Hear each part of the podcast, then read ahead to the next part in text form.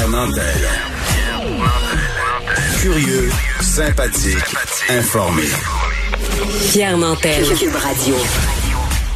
Vendredi 30 avril, c'est la fin d'une semaine qui quand même, pour tout le monde aujourd'hui, on est tous comme soulagés de voir que le gouvernement a déployé un calendrier qui rassure tout le monde. Tous ceux qui veulent se faire vacciner vont au moins avoir ce sentiment d'être, euh, d'avoir pris leur rendez-vous.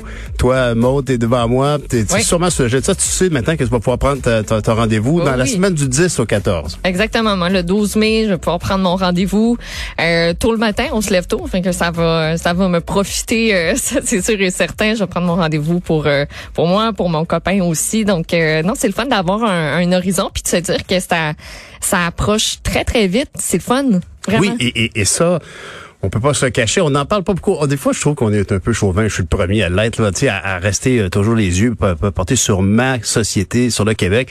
Mais tout ça, c'est entre autres parce que on a une entente avec Pfizer qui nous livre près de 500 000 doses par semaine, toutes les semaines du mois de mai. Puis Moderna aussi va nous livrer euh, énormément de doses de vaccins là, dans les prochaines semaines, dans les prochains mois aussi. Là. Donc, euh, on est bien parti pour que ce soit un, pour que ce soit un succès, comme l'espère Christian Dubé, qui dit là, il n'y a plus de doute.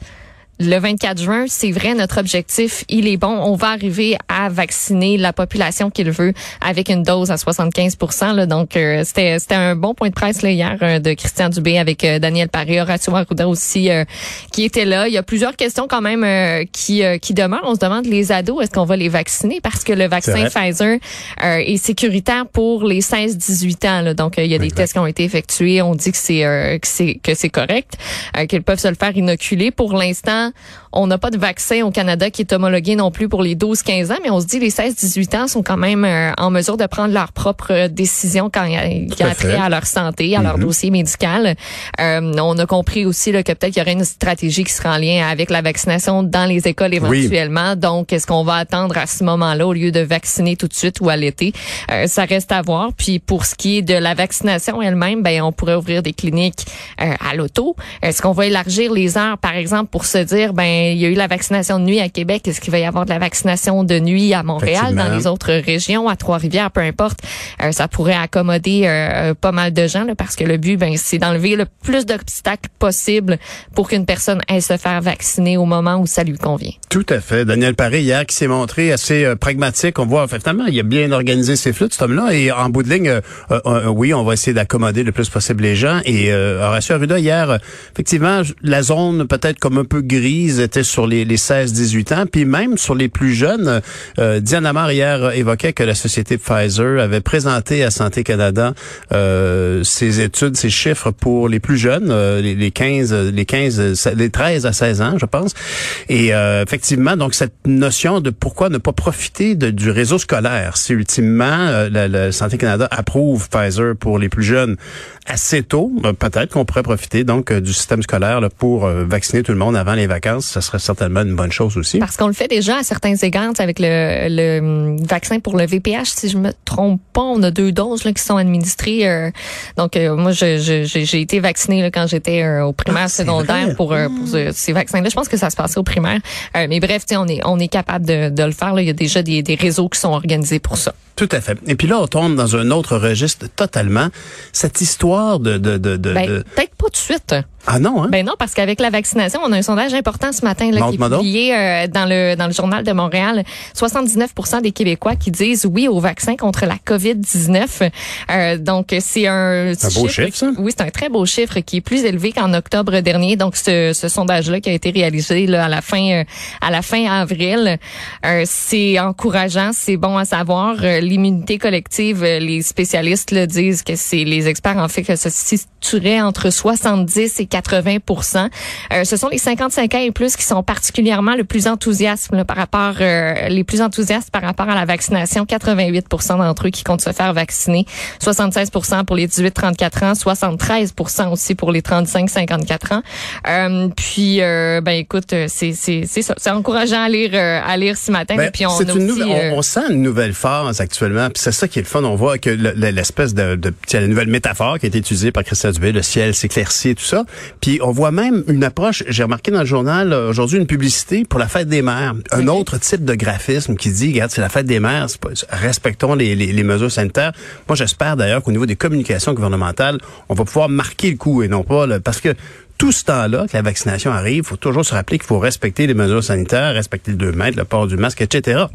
Puis il y a des gens qui ont reçu la première dose aussi qui, euh, qui se demandent bon ben moi si j'ai reçu la première dose est-ce que je peux je peux assouplir du côté de telle telle telle affaire? Est-ce que je peux voir des gens? Est-ce que parce qu'on l'a vu dans certains pays dès que tu as la première dose ben après deux trois semaines tu as le droit de faire certaines choses qui ne sont pas permises euh, pour les personnes qui mm-hmm. sont euh, qui sont pas vaccinées là. donc ça aussi ça reste euh, ça reste à voir. Puis dans ce sondage là on parle du du taux de satisfaction de différents premier ministre des provinces au Canada. Puis euh, c'est François Legault qui récolte encore une fois le plus euh, le plus d'appui de la population. Euh, c'est le seul à peu près là, où ça a pas trop baissé. C'est quand même assez exceptionnel. Le taux de satisfaction se maintient aux alentours de 70 Il y a eu un sommet de 95% à la mi-avril. Donc, euh, c'est quelque chose qu'on voit pas du tout du côté des provinces de, l'Ouest puis du côté de l'Ontario non plus. Ça permet de comprendre l'enthousiasme des partis d'opposition d'être sautés sur la déclaration relativement au loyer en général. Là, vraiment, avec et M. Legault qui dit, écoutez, c'est peut-être ça que j'ai dit, mais c'est pas ça que je voulais dire. faut remettre ça en contexte. enfin, alors voilà, quand je te parlais de changement de, de, de, de type d'histoire complètement, donc euh, les, les gens chez Ubisoft, qui y a à peu près un an, hein, qui avait été... Euh, euh, il y avait une espèce d'alerte à la bombe. Tout le monde, le branle-bas de combat, la police. Et c'était un gamer. Peut-être. Il y a un suspect dans cette affaire-là. C'est ce qu'on apprend dans la presse ce matin.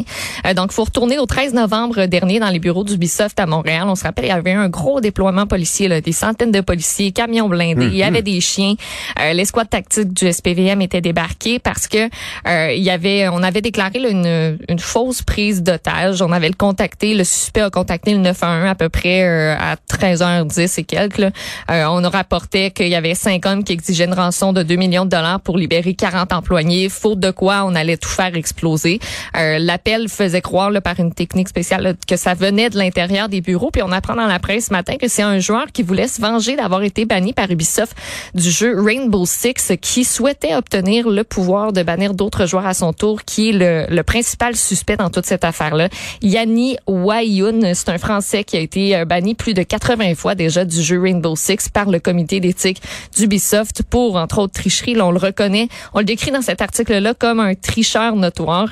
Donc lui a reconnu quand la presse euh, l'a contacté, euh, ben en fait quand la presse l'a contacté, il a dit que c'était pas lui le responsable, ni pour le 13 novembre, ni pour deux autres fausses alertes semblables qui ont été déclarées euh, dans les bureaux d'Ubisoft ah, au mois de décembre puis au mois de janvier. Il y avait eu des interventions du SPVM, mais jamais à aussi gros déploiement que ce qui avait eu en novembre. Spectaculaire. Ouais, c'est difficile à battre. A reconnu par contre que lui avait déjà été mis en était en examen par les autorités françaises pour avoir créé un faux site qui vise à voler le compte d'autres joueurs de Rainbow Six en leur faisant révéler leur mot de passe. Quand, on n'y connaît rien, Maud, à ça, on n'en revient pas. Il, voulait voler le butin d'autres joueurs de Rainbow Six? C'est ça, il voulait, euh, il voulait carrément faire euh, voler leur compte, puis voler ce qui vient avec. Euh, il a aussi admis, lui, avoir été mêlé à une affaire de swatting en 2017. le swatting, c'est un mode de harcèlement qui est issu des, de l'univers des jeux vidéo, qui dit que ça consiste en fait quand tu es fâché contre un adversaire, un autre joueur, une compagnie, ben tu fais déplacer les forces policières à un endroit. Tu sais, c'est un peu à ça qu'on pense quand on pense à l'intervention qu'il y a eu du côté d'Ubisoft. Euh, faut dire que l'incident du côté d'Ubisoft a coûté 1,7 million de dollars en canadien euh, en perte de productivité là, pour l'entreprise, 15 000 dollars en soutien de services psychologiques, 40 000 dollars de dommages matériels. Donc, ce serait le suspect dans cette affaire-là. Euh, Est-ce que c'est vraiment lui qui l'a fait? Ben, l'enquête va le déterminer au final. Eh ben voilà. Et là, ben, le Québec perd un autre témoin de la Révolution tranquille. Il l'a documenté dans sa fiction et tout ça. Claude Jasmin, qui a, est, parti, un homme que jusqu'à la fin est resté pertinent, un peu taquin, euh, était, toujours partant pour euh, prendre part et, échanger sur les situations euh, actuelles dans la politique et au Québec en particulier.